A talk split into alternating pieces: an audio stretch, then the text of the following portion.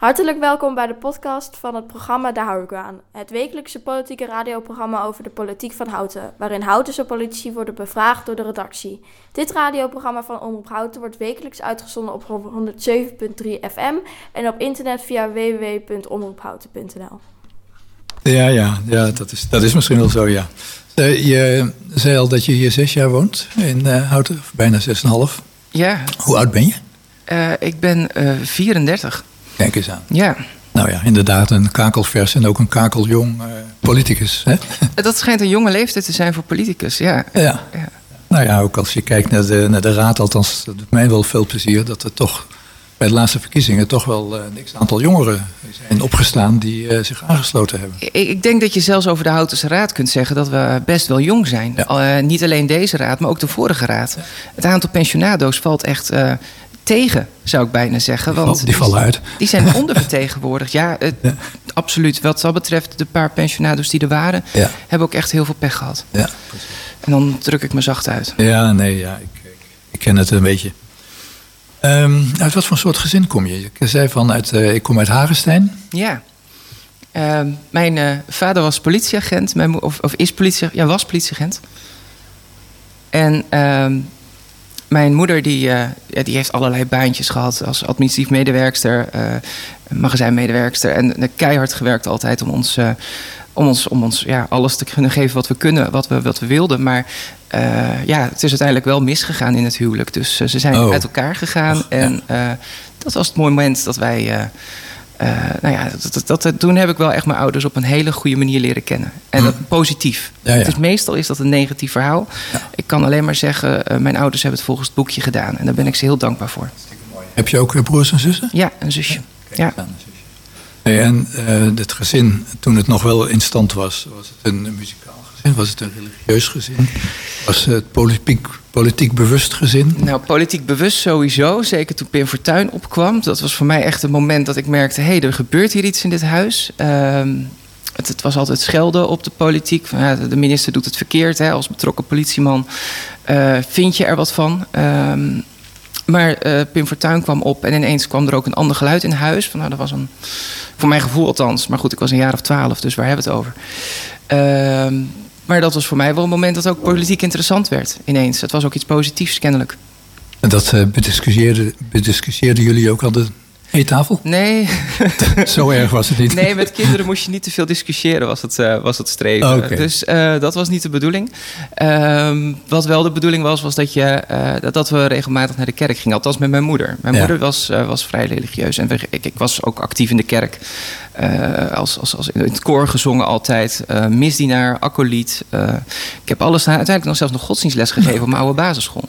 Je bent wat dat betreft ook eh, zowel religieus als cultureel onderlegd. Onderlegd, Als, ja. we, als we dus een religie ook als een cultuur mogen Ja, beschouwen. ik heb zelf de cultuur erin gefietst. Want ik vond het zelf heel erg leuk om te zingen. En vanuit daar ook toneel te spelen. Ik was uh, heel actief bij de jaarlijkse playback show altijd. Ah. En uh, uiteindelijk ook bij de schoolmusical. Uh, diverse rollen gehad. En diverse prijzen gewonnen. En ja, uiteindelijk zelfs bij DOCS. Onze burgemeester is, is daar bestuurslid van, geloof ik. Maar Ja. uh, ik heb uiteindelijk nog, nog twee jaar bij DOCS rondgelopen. Oh, dat is Ja. leuk. Erg Ja. leuk, ja. Zeker. Ik hoor net van de techniek dat ik mezelf vergeten heb voor te stellen. Oh, Ik ben, heb jij ook niet gemerkt, hè? nee, ik heb het niet gemerkt. Nee, maar wij kenden elkaar al. Ik ben uh, Gek Roes en ik uh, presenteer vandaag uh, dit programma. Daar hou ik u aan. Um, je gaf aan dat je in Tilburg sociologie hebt gestudeerd. Ja. Nou, wat was je afstudeerrichting? Poeh, gewoon sociologie. Maar uh, het, ja, het, grappige is, je hebt maar één, één master. Dat is de, gewoon sociologie. Uh, master of Sociology. In het Engels dan, hè? dat moet dan tegenwoordig. Um, en uh, daar zat gelukkig iets, iets moois bij. Uh, ik zei altijd toen ik begon: van ja, je gaat niet uh, naar het buitenland. Ik ben in die periode dat de langstudeerboete werd besproken. En dat, dat vond ik in eerste instantie nog wel een, een, een, ding hoor. Dat ik dacht van ja, je hebt ook veel te veel studenten die veel te lang studeren. Wat een onzin, al die feestjes in het, in het, in het buitenland. En, en ja, dat is toch ook alleen maar pret en, en, en, en lol zonder dat het iets oplevert. Dus toen er een keer een bijeenkomst was, in het tweede jaar was dat geloof ik. Uh, toen werd ons allemaal 400 man sterk uh, gevraagd om te gaan staan als je overwoog om naar het buitenland te gaan. Nou, de hele collegezaal stond en van die 400 man bleven er twee zitten. Eén op de voorste rij en ik zat op de achterste rij, dus het viel niet op dat ik zat. En uh, die uh, ene persoon die werd helemaal gefileerd door de, ja, wat was dat, decaan, studiebegeleider die daarvoor stond. Dat hij toch belachelijk was dat hij zijn eigen carrière te grabbel gooide, dat hij niet naar het buitenland ging. En ik was echt zoiets van, ja, sorry, maar ik ben blij dat ik zit en dat ik zo ver weg ben, want het, dit hoeft voor mij niet. En um, het jaar daarop gingen we naar Italië op vakantie. En um, ja, ik reed daar door die bergen heen uh, in mijn in mijn autootje. En, of in de auto van iemand die we hadden geleend. In ieder geval. En ik zat echt alleen maar zo van: wauw, ik zou zo graag hier een jaar willen wonen. Zo in de bergen. Uh, misschien dat ik me dan op moet geven bij een wijnboer of zo. Dat ik uh, kost en inwoning kan krijgen en een beetje, een beetje wijn kan plukken of zo. Hoe was je één keer om? Ik was om. In zoverre, ja. ik, ik, ik zocht een manier om na mijn studie dat jaar te doen. Ja, ja. En, nog even terug, want in Italië komen we straks nog. Ja, oké, okay, maar het is goed. Ja, daarna ben ik dus wel naar Italië gegaan. Daar komen we er straks op. Want het, de keer het jaar daarop hadden we ook zo weer bijeenkomst. En toen was het van ja, uh, je kunt voor sociologie kun je ook uh, een jaar naar Italië. En in Italië heb je uh, meer kwalitatieve studie. Okay. En nou ja, goed, ik wilde dus zeggen, je hebt de kwantitatieve en een kwalitatieve richting in de sociologie. En ik ben een van de gelukkigen die ze allebei heeft mogen, mogen doen. Waarom vond de decaan het zo belangrijk om naar het buitenland te gaan? Ja, ik denk dat hij nog niet zo goed met Halbe Zijlstra had gesproken in die tijd. Of dat Halbe Zijlstra daarna kwam met de langstudeerdersboete. Maar dat, okay. uh, uh, dat, dat sloeg wel snel om hoor. Het ging ja. natuurlijk over persoonlijke ontwikkeling. En dat, uh, dat was natuurlijk de, de, de boodschap. Persoonlijke ontwikkeling, dat vind je in het buitenland? Nou, dat was een beetje de boodschap. Ja, ja. ja netwerk niet te vergeten. En, uh, en, en ook een andere kijk op cultuur. Ik bedoel, ja. je, je ontwikkelt jezelf en je ontwikkelt een visie op de samenleving. Als je die van een ander meemaakt en doorleeft.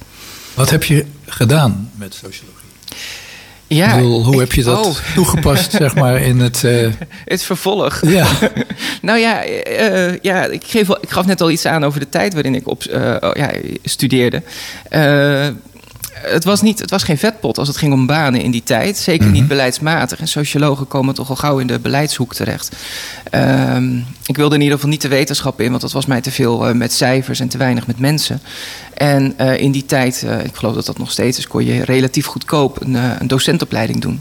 Dus ik ben docent maatschappijleer geworden. Tegen alle verwachtingen in. Want ik wist toen ik 18 was en van de middelbare school afging, wist ik twee dingen zeker. Ik word nooit docent, hm. maar ik kan het leven niet voorspellen. Dus als ik docent word, dan word ik in ieder geval geen docent maatschappijleer. En die uh, voorspellingen zijn allebei dus niet waar geworden. Nee, Italië, dat, is, dat kwam op een gegeven moment opdoemen. Ja. En je docentschap kwam ook opdoemen. Ja, en ik zei ja. ook altijd, ik ga pas de politiek in als ik een koophuis heb en het allemaal gezetteld is. En ook mm. dat is niet waar. Maar. Kijk eens aan. ja. Leven nou, ik zou niet te veel plannen maken dan nee, als ik jou was. moet je ook gewoon niet doen. Nee, moet je eigenlijk niet doen. Laat het maar op je afkomen. Het uh, toeval. Hè? Ja. Um, maar hoe ben je geïnteresseerd geraakt in de politiek? Want het is wel grappig dat je zegt... Um, ja, als je zeg maar Houten wil leren kennen... moet je in de politiek gaan. ja. Maar dat was ook ja, jouw, uh, jouw reden om de politiek in te gaan om Houten te leren kennen? Nee, ik ben nee. gewoon gevraagd. Nou ja, goed, oh. ik zei altijd wel van ja, als je gezetteld bent een keer, dan wil ik de politiek in. Dat, dat die interesse was wel ontstaan. Hè. Ja, bij Pim Fortuyn in die periode uh, begon het voor mij een beetje. Begon mijn besef over, over politiek. En ik weet, uh, het nieuws volgde ik altijd al op de voet. Ik weet dat ik de. Uh, nou, op een gegeven moment kon ik, kon ik het nieuws wel dromen. En, en had ik dat altijd op.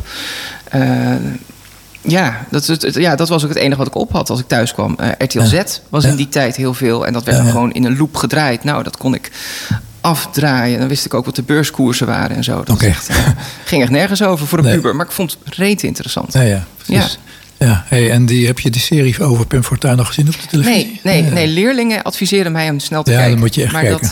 Dat, uh, ja. beren goed, laat is er nog niet zeggen. van gekomen. Gelukkig kun je nee, tegenwoordig alles terugkijken. Dus dat ga ik zeker doen.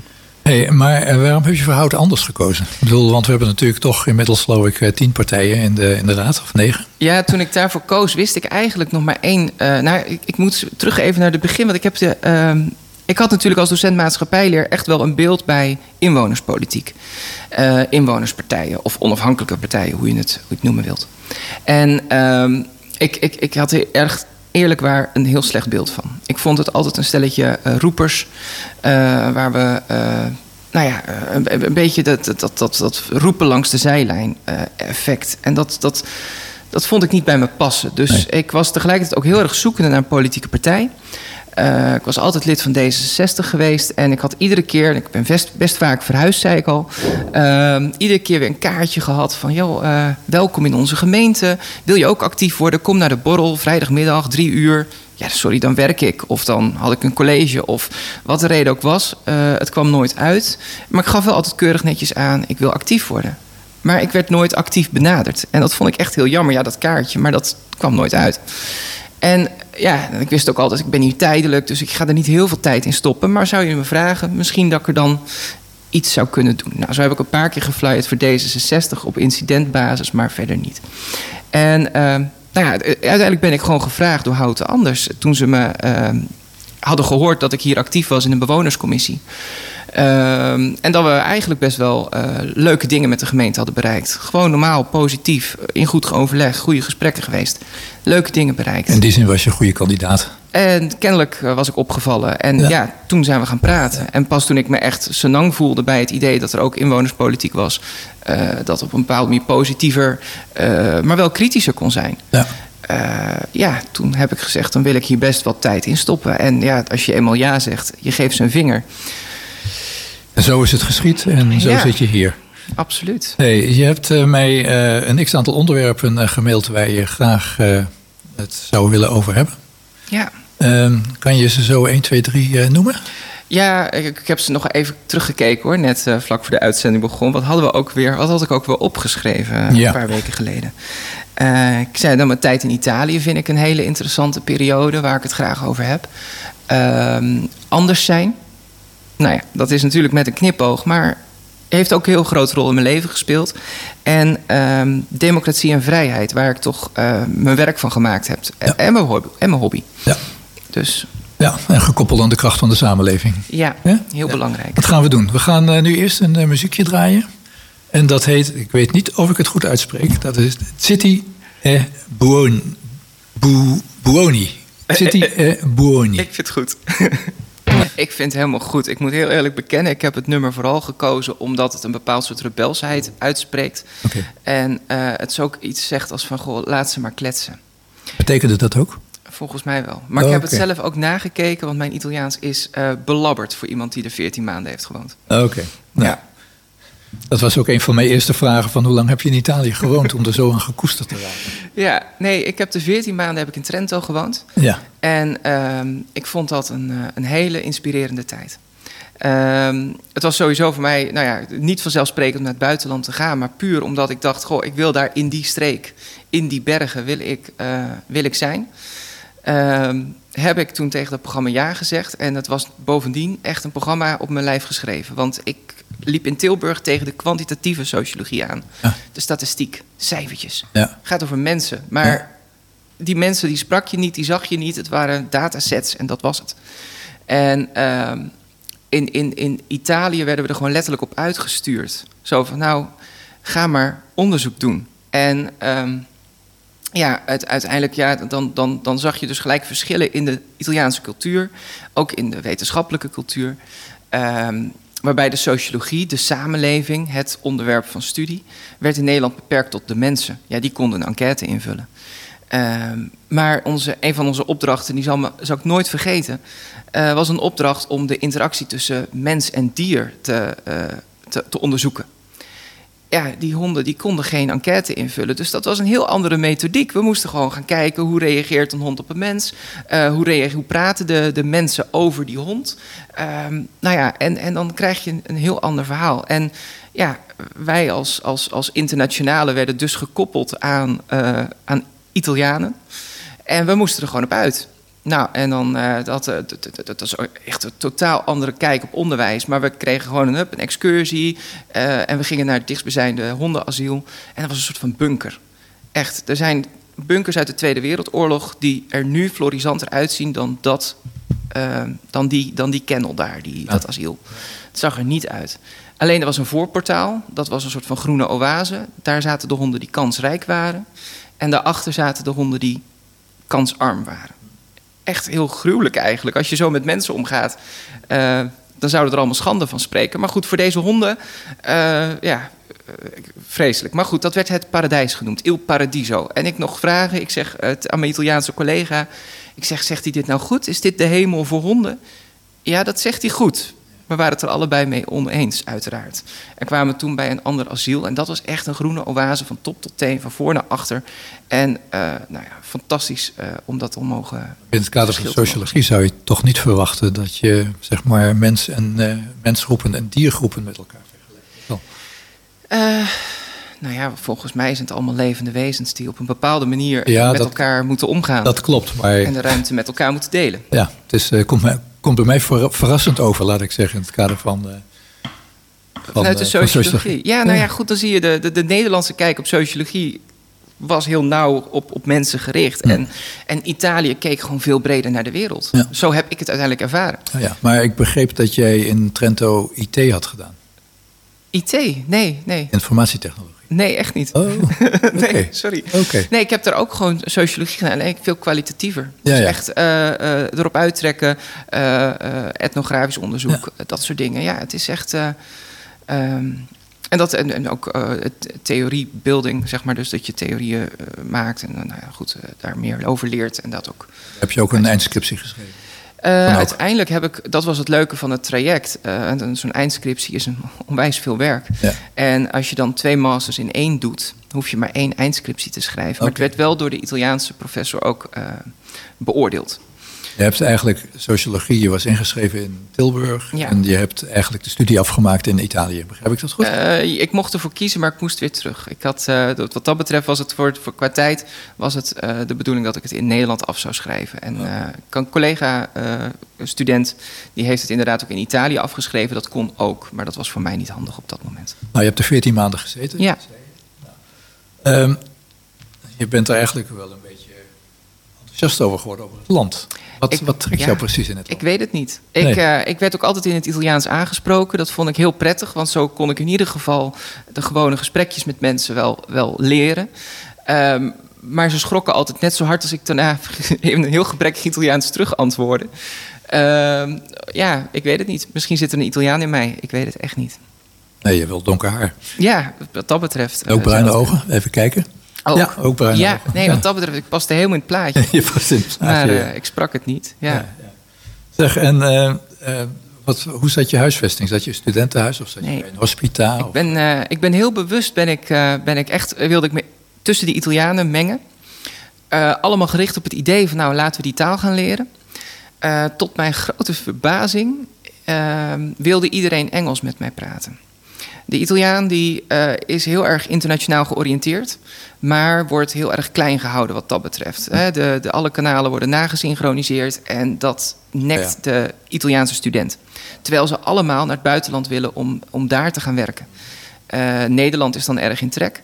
En um, ja, dus, dus ik werd voortdurend werd ik gevraagd van goh, uh, ik had tweetalig onderwijs gehad hier in, uh, in Nieuwegein dan. En uh, ja, ik sprak dus aardig Engels. En dan was van ja, Axel, kun je dan met mij Engels praten alsjeblieft? Ja, um, daar zat jij niet op te wachten. Zat ik niet op te wachten, maar het, het, het, verschil kwam dan ook wel weer terug. Want dan, woon ik dus met Italianen in huis. Die aan het begin van het jaar had ze van de professor teruggekregen. Uh, joh, ben je in Zuid-Afrika geweest? Jouw accent is bijna Zuid-Afrikaans. -hmm. En uh, nee, zegt ze, ik heb gewoon hier in Italië rondgelopen. Hoezo? Ja. En aan het einde van het jaar, joh, ben je naar, naar, naar, naar Engeland op vakantie geweest? Was dezelfde vraag. Ja. Alleen dan anders. Ze zegt, nee, ik ben gewoon in Italië geweest. Ze had mij als huisgenoot. Ja, ja, dat ja. het was dus een soort hospitaal? Of, uh, uh, ja, zoiets. Zoals, ja, zoals je dat noemt. Als ik mijn geld betaalde, dan vonden ze het allemaal zeg, Wat voor invloed heeft nou die tijd...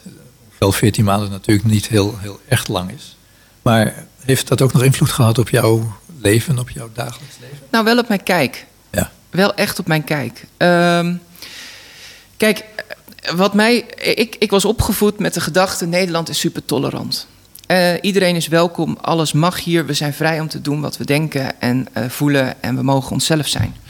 En daar heb ik altijd wel mee geworsteld. Daar gaan we het zo over hebben volgens mij. Maar dan, dan um, vind ik Nederland toch nou, we hebben allemaal overal regeltjes voor. En, en echt vrij willen we onszelf niet, die vrijheid willen we onszelf niet per se gunnen. En uh, mijn eerste ervaring in de trein, die daar heel erg bij aansloot, was een, een conducteur met een hanenkam. Het bordje wat op de deur van de trein staat is... de conducteur is hetzelfde als een politieagent. Beledig je hem, uh, reken op een boete, uh, pas op, pas op, pas op, respect voor je conducteur. Nou, dat, dat, dat autoritaire, dat hebben wij Nederlanders niet zo. Hè? Dat willen we allemaal een beetje wegduwen, want waarom zou je naar luisteren naar autoriteit? Um, maar diezelfde autoriteit kwam vervolgens binnen met een hanenkam. En het, het, het, ja, in mijn hoofd is het inmiddels zoals die taftreclame van vroeger. Ja. Dat je, dat je Ja, ja. van die stekels hebt en dat het dwars door dat dak heen knalt. maar eh, dat, dat, is, dat doet een hoofd natuurlijk met je, dat, dat, dat, dat geheugen. Dat, maar het was echt een hanenkam. Ik zeg, ja, een conducteur in Nederland zou dat niet mogen.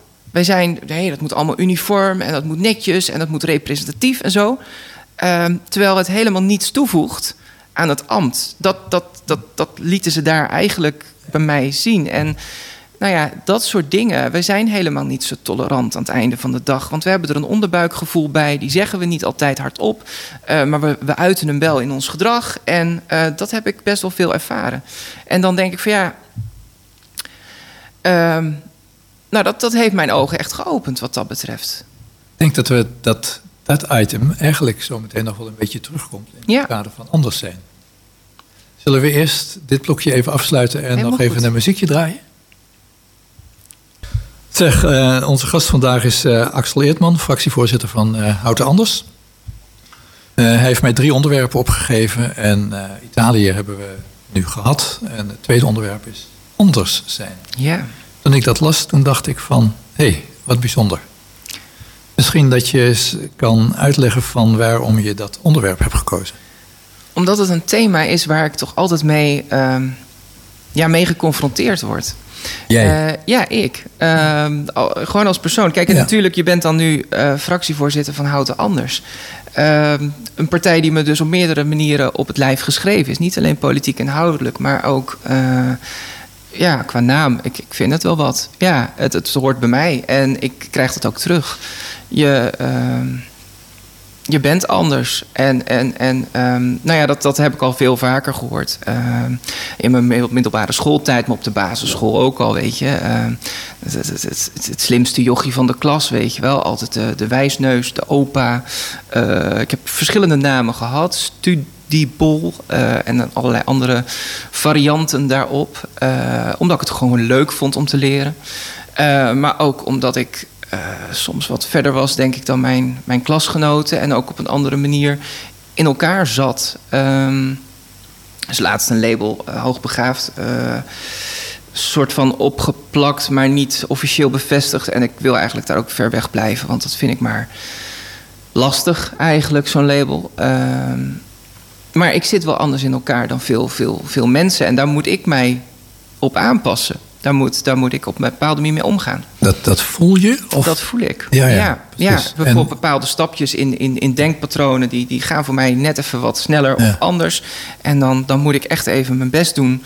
om, om dat verhaal uit te leggen. En niet te snel denken... ja, eh, het ligt aan jullie. Nee, het ligt aan mij. En dat weet ik ook. En dat tegelijkertijd eh, was dat natuurlijk op mijn school, middelbare school ook niet handig. Ik, ik- ja, de luisteraar zal het horen. Mijn stem is...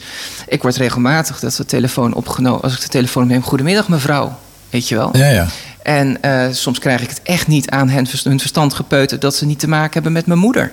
Nee, nee. Of eh, ja, sterker nog, ik heb eens met, met de duo in de tijd dat ik studeerde ruzie gemaakt eh, met Leeuwarden. Omdat ze dachten dat ik mijn moeder was en namens mijn, eh, mijn zoon belde. Och, en dat ik mezelf toch echt moest machtigen om te praten namens mijn zoon of zoiets. Ja, goed, dat wordt dan een ingewikkeld gesprek, hè, maar Ja. je, je hebt net Robert Long gehoord. Dus als, dat, als dat het muzieksoort is die, die ik luister en refereer in zo'n gesprek aan de typemachine, ja, dan snap ik ook wel dat zo'n mevrouw. eh, ja, het gevoel heeft dat ze niet met een 25-jarige praat op dat moment. Ja, Robert Long was ook de favoriet van mijn moeder. Dus wat dat betreft, Precies. ja. Ja. nee, dus ik, ik, Ja. ja. ik heb wat dat betreft echt wel ehm, altijd een, een, een, een eh, nou ja, het gevoel gehad anders te zijn. En ik ben ook wel anders wat dat betreft. Dus dan moet ik iets Maar mee. betekent dat dan ook dat je er eigenlijk niet bij hoort? Nee, helemaal niet. Nee. Nee, nee, oh god, nee. Ik, ik, eh, anders zijn is voor mij niet eh, er, er, er niet bij horen. Sterker nog, ik voel me altijd best wel ergens bij horen. Ehm, maar ik, ik, ik moet daar wel soms moeite voor doen. Ja. Ja. En, en eh, dan terug naar, naar de middelbare school bijvoorbeeld. Ja, die hoge stem, ehm, dat is raar. Nou, en wat raar is, is, is, is, is, is gek. En, en dan moet je je. Nou ja, dan moet je je ontwikkelen en dan wordt er gauw een label opgeplakt. En dat label, dat, dat, dat heb Ja. ik in mijn middelbare schooltijd alles. Hè, dat was homo natuurlijk. Hè, dat is dan het label wat je krijgt. Nou, dan moet je jezelf nog willen ontwikkelen op een bepaalde manier. En als je weet dat dat label niet bij je past, welk label past er dan bij je? En, en dan moet je je verkopen op de een of andere manier. Iets, dat, dat gevoel krijg je dan van ja, wat, dat, als dat niet bij me past, wat dan? Dat mag ik dat eerst even uitzoeken. En hoe heb je dat gedaan? Eh, ja, in mijn, ja, later, toen daar wat rust voor kwam, heb ik verder gezocht van goh, wat Want is het, is het wel? een probleem voor je geweest? Ja, nou zeker wel. Ja. Tuurlijk is het een probleem op het moment dat mensen labels op je plakken die niet bij Ja, je passen. ja. Eh, maar wat dan wel bij je past, dat moet je op je eigen tijd en je eigen, op je eigen manier onderzoeken. En eh, dat gun ik mensen ook. Dat ze altijd hun, hun ruimte pakken om daar, ja, om, daar, om, daar, om daar een weg in te vinden. En ja, eh, het heeft voor mij heel lang geduurd voordat ik daar een bepaald soort ook acceptatie in heb. Van goh, wat, welk label past dan wel bij mij? Ehm, dus ja, eh, t- ja, dat ik met jongens en met meisjes iets kan. En ik, ik, ik zeg het maar zo dat, want welk label dan met mij past. eh bi of pan of wat dan ook. Dat vind ik dan ineens niet meer interessant. Nee, is het ook maar niet. Nee. het, het, dat, dat, dat heeft voor mij zo lang geduurd. dat, ik, dat, ik, dat, ik, dat ik veel verder was in mijn ontwikkeling. En ook de mensen om me heen veel verder waren. Dat al die tijd om daar echt een, een weg in te vinden ook voorbij was, weet je wel. Ehm, je, je gaat een serieus leven in. Dus ik, ja, voor de wereld eh, ben ik nu met Alicia. En dat vind ik heel fijn. En dan gaan we, we gaan ook trouwen. Ja, dat, eh, en ik, maar ik heb daar ergens voor die tijd nog een soort van inhaalslag moeten hebben gemaakt om, om nou ja, te begrijpen wat ik, wat ik wel voelde en wat ik niet begreep van mezelf. En, en nou ja, dat is wel een ding geweest. Als Ja. je, en als je labels opgeplakt krijgt, dan kun je al niet meer. Dan is het moeilijk om uit het hokje te stappen. wanneer ontdekte je dan zelf dat je... Oh, dat wist Dat ik je je anders voelde. Ja, maar dat wist ik al heel vroeg. Ja? In zoverre eh, middelbare school al wel. Maar wat dan, en hoe kun je dan verliefd zijn op een meisje als iedereen je homo noemt? Dat is raar. Ja. En, en anderzijds eh, ook je, je, je, je manier van denken, Ja. die al anders is. Dus je, je bent op allerlei manieren ben je. ehm, nou ja, ben je. Ben je, ben je, ben je eh, nou, dat is een lastige situatie waar ik dan op dat moment in zat. En ik ben daar nu steeds meer aan toe dat ik zeg: Nou, weet je, nou en? Weet je wel, meneer, bent u homo? Is de beste, nou niet de beste, is de eerste vraag die leerlingen stellen het eerste het begin van het jaar. Ja. Ja, ja. Ja. En wat zeg je dan? en dan zeg ik nee. Met als. Nee, maar ik bedoel niet van ja of nee, maar ga je dat uitleggen? Nou, daar neem ik altijd even de tijd voor. Dus als dat de eerste vraag is in het schooljaar, zeg ik eh, nee. Eh, en ik leg je uit. Nou, ik ben met Alicia en, eh, en onze hond Noah. Of nou, onze hond, hij is eh, een soort leenhond. Ja. Maar ik, eh, ja, dus dat vind ik, dat, dat, dat, ik leg dat in eerste instantie leg ik dat niet uit. Maar later neem ik altijd eh, de tijd. Dan neem ik een, eh, een, een, een, groep in de arm. Die komt dan vertellen over alle verschillende labels. En eh, dan doe ik meestal ook wel mijn verhaal. Omdat ik denk van ja, eh, je, je hebt een... Ik vind je wel, je hebt die voorbeeldfunctie. Ja. Maar goed, de vraag is verkeerd. Hè? De vraag Ja. is niet ben je homo. De vraag is hoe zit je in elkaar? Maar dat label, dat... Nou, dus, en- Nog, nog even één vraag voordat we gaan afronden, want die tijd die gaat eigenlijk veel te snel, eh, Axel. Ehm, even anders zijn in zijn algemeenheid. Hè? ja. Eh, je projecteert het nu heel erg op jezelf. Daar gaat het programma Ik natuurlijk zeggen, ook, over. Precies. Ja. Maar heb je het idee dat eh, mensen in de samenleving, bijvoorbeeld minderheden, of mensen gehandicapten, of mensen uit die eh, LHTBI-gemeenschappen enzovoort, dat zeg maar, al die, die groepen ook hetzelfde proces doormaken zoals jij hebt doorgemaakt? Of is dat toch anders? Nee, ik denk dat de processen vaak wel hetzelfde zijn.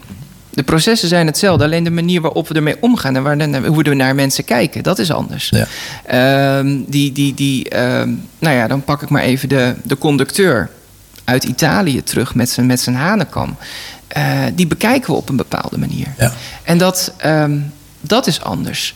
Eh, de LHBTI-community die heeft op dit moment echt momentum hè, in de samenleving om te laten zien wij zijn hetzelfde. Wij zijn anders, maar hetzelfde. Ja. Eh, Wat ook wel geaccepteerd, hè? wat ook geaccepteerd wordt en terecht. Maar het, het, er zijn ook heel veel groepen die die emancipatieslag nog niet zo kunnen maken. Omdat het vaak ook veel onzichtbaarder is. En dan denk ik ook bijvoorbeeld aan mensen met een GGZ-achtergrond. Die toch vooral raar worden gevonden en dan niks. Misschien komen we er in het volgende onderwerp nog even op terug. Dat uh, laat zich raden. Um, The Sound of Silence is het uh, volgende muziekstukje wat je hebt uitgekozen. Uh, heel mooi nummer. Absoluut, ja. Democratie en vrijheid. En wat is de kracht van de samenleving? Ja, ja, nou ja, goed. Waarom een inwonerspartij? Dat is dan de, de invalshoek. de invalshoek eigenlijk. Um, omdat ik denk dat de politiek het niet in zijn eentje op kan lossen. En je moet uh, daarmee, denk ik, vooral als, als, als samenleving georganiseerd worden. En ik ben natuurlijk docent maatschappijleer. En dat is dan ook een beetje mijn missie. Ik wil dat al mijn leerlingen meedoen in de samenleving, meedoen in het politieke proces. En dat is niet alleen in die raadzaal, dat is niet alleen in de Tweede Kamer, dat is uh, in de hele samenleving. Of ze nou een bewonerscommissie oprichten als ze in een huurhuis komen te zitten, of uh, gaan collecteren voor een goed doel, of uh, nou ja, meefietsen bij een, bij een bijpraatmoment, uh, of, of, hoe zeg je dat, inspraakmoment of zo. Maar politiek doe je met elkaar. En ik denk ook dat je in de samenleving heel erg veel met elkaar kunt oplossen zonder dat de politiek daar heel actief bij is. Politiek moet dan vooral heel erg faciliterend zijn. Niet een drempel opwerpen en zeggen van joh, dit kan niet, dit mag niet. Uh, nee, uh, organiseer op een manier dat het kan. Tuurlijk moet je uitkijken dat er geen groepen buitengesloten worden. Tuurlijk moet je uitkijken dat er niet uh, bepaalde groepen uh, nou ja, extreem bevoordeeld worden. maar dat, als je dat als politiek afdekt en, en ervoor zorgt dat mensen door kunnen gaan met hun goede initiatieven. Um, dat, dat, dat, dat, dan kan de politiek dus meer olie zijn die zo'n initiatief nodig heeft. Maar het moet, vind ik vooral, uit de samenleving komen om uh, echte verandering te, te, te, krijgen. Ja, en, en nou ja, ik denk dat we te vaak op dit moment zien in de politiek dat, dat de politiek de drempel is. Hè? Eh, de, de, de, het kan niet. Het kan niet. De, samenleving bedoel je dan ook mee, uh, zeg maar, zowel individuele burgers of burgers die zich verzameld hebben in een collectief, maar ook de maatschappelijke organisaties? Uh, ik bedoel. Bedrijfsleven? Nou, dat zijn allemaal inwoners. Zijn allemaal inwoners, maar ja. wel binnen. Wel weer werkzaam. Dat zijn zeker mensen uh, die, die werkzaam zijn in bepaalde kaders. Maar die, als die een goed idee hebben, een goed initiatief hebben, dan moeten ze de ruimte krijgen om die te ontwikkelen. En, en, en tuurlijk moet je dan dus, dus een visie hebben als politiek, want dan ben je met je smeermiddel, ja, dan ben je je smeermiddel ja. aan, het, aan, het, aan het bouwen. Ja. En um, ja. heb je daar dan ook die vrijheid voor nodig? Daar heb je zeker die vrijheid voor nodig, want die faciliteer je.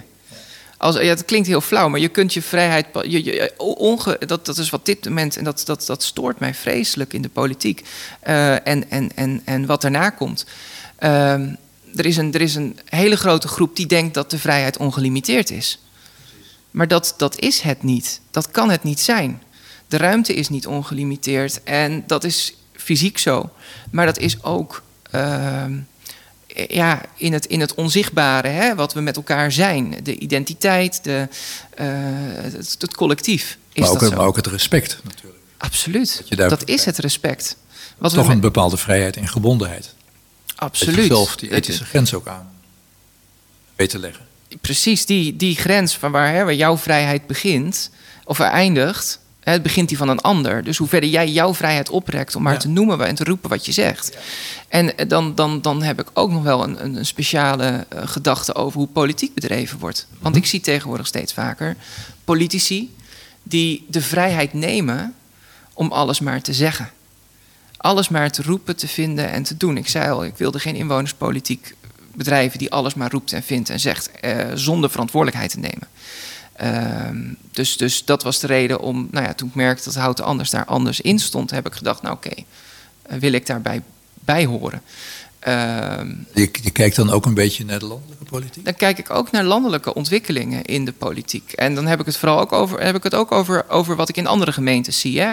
Uh, waar, waar toch altijd wel een, een club is die ehm, keihard roept. En ook landelijk zijn er trouwens ook partijen die heel hard roepen.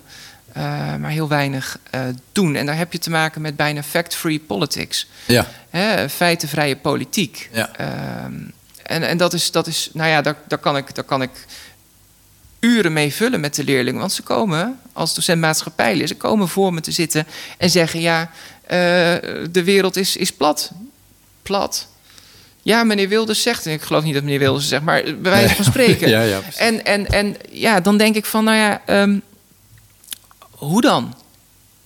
Gewoon, hoe, hoe dan? Heb je als politicus dan niet de verantwoordelijkheid om eh, de feiten ook te vertellen? En, en, en daar, ehm, nou ja, eh, kennelijk niet. Ik geloof dat Forum voor Democratie op dit moment de partij is die vrij vaak de feiten zo uitlegt dat ze nergens over gaan. Maar ik wil niet te veel. Wat wil je niet te veel? Ja, ik, ik wil ook niet te veel, eh, eh, wat dat betreft, eh, iets zeggen over andere politieke partijen, met name toen. Nou ja, Dus, bedoel, maar ik, ik, ik erger me er Robert. Long had het over lullen, lullen, lullen Ja. enzovoort. En ik denk dat je wat dat betreft heel erg gelijk hebt dat op dit moment er toch een bepaalde tendens is. En door corona is dat natuurlijk heel erg manifest geworden. Mhm. Dat op een gegeven moment, juist omdat vrijheid aangetast wordt, zeg maar, de wetenschap ongeloofwaardiger beschouwd gaat worden.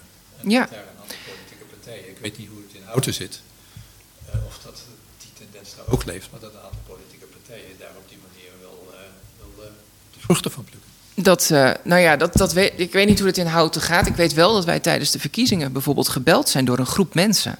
Die zeiden een hele grote groep te vertegenwoordigen. Hm. En eh, die wilden toch wel weten of ik mijn leerlingen leerde eh, dat Canada een dictatuur is. Ja. Ja, even eh, voor de mensen thuis. Canada is nog steeds een democratie. Eh, dus, dus ja, ik, echt, dan, dan, nou ja, of ik, dat, of, ik, of, ik, of ik het Gallië wilde zijn. Als lijsttrekker tegen de Romeinen, als Den Haag weer iets zou vertellen. Wat we niet moesten willen. eh, zeg een, een, een anderhalve meter samenleving. Ja, sorry. Ja, ja, ja, ja. Is, niet, is niet waarvoor ik in de politiek ben gegaan. Nee. Ik vind ook dat je het moet uitleggen als politicus. Ja, ja, Waarom je dat kiest of waarom je dat doet. ja. En nou even naar die kracht van de samenleving. Ja, Want eh, je geeft in feite aan dat we moeten werken, eigenlijk permanent blijven werken aan democratie en vrijheid, omdat het een heel groot goed is. En daar Absoluut. komt het in feite op neer. en dat moeten we samen doen. En dat we nu een aantal dingen zien die daar ja, tegen indruisen. Ja, klopt. Jij bent docent op een school. Mhm. Je, maakt, je, je, nou ja, je maakt dagelijks je, je leerlingen mee. Die kracht van die samenleving zit natuurlijk dan ook bij die jeugd die die toekomst heeft. Dan hoe ga je daar dan als docent mee om en wat voor tendensen zie je? Nou ja, eh, ik moet zeggen, de vooral, wat ik op dit moment vooral ervaar als docent... is dat de leerlingen onwijs geleden hebben onder corona. Ja. En eh, ze maken zich in Den Haag onwijs druk over reken- en taalachterstanden. Ja. Maar we krijgen, als ik het even gechargeerd mag zeggen... Een, een hele grote groep apathische leerlingen voor ons iedere dag. Die geen idee hebben hoe ze zich in een groep moeten verhouden.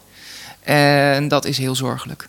De, dat, dan heb je het echt over leerlingen die niet weten hoe ze op een stoel moeten zitten. Leerlingen die niet weten dat ze hun spullen op orde moeten En hebben. wat betekent dat voor de kracht van de samenleving? Ja, Naar de eh, toekomst eh, We toe? krijgen straks een groep mensen, als ik een beetje, dan, een beetje, dat doet me zeer, maar dan ben ik wat negatief.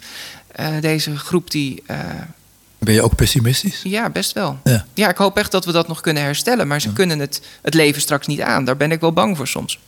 Maar speelt het ook niet gewoon zeg maar al in het, laat ik maar zeggen, in het gezin of überhaupt in de maatschappij? Want, Oh, het voor Hoe- corona was het ook. ja, want eh, we waren natuurlijk vroeger ook met die kruisraketten en dergelijke. Ik weet niet of je dat nog mee hebt gemaakt. Ik herken de beelden, ja. Precies, massaal gingen we de straat op. En ik heb zelf het idee dat het engagement in Nederland een beetje aan het verdwijnen is. Nou, Kijk naar de vakbonden. Ik heb niet voor niks de Sound of Silence net gekozen. Ja. Eh, er zit echt een hele grote groep mensen in de samenleving die zegt: Nou, het is allemaal wel best. En zolang het niet in mijn buurt eh, relevant lijkt, hoef ik niets te zeggen. Dat is dat individualisme. Ja, dat vind ik jammer.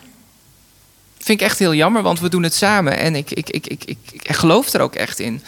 Eh, al weet ik niet of, of we daarin eh, de juiste keuzes maken met elkaar. En of we als politiek nog heel effectief zijn. Nee. Om dat op een bepaalde manier ook te faciliteren. Ja, zou haast wel moeten. Hè? Wat voor instrument hebben we anders nog? Eh, nou ja, ik weet het niet. Maar ik, ik, speel wel eens met de gedachte... volgens mij zit er een laag te veel in ons systeem. Hm.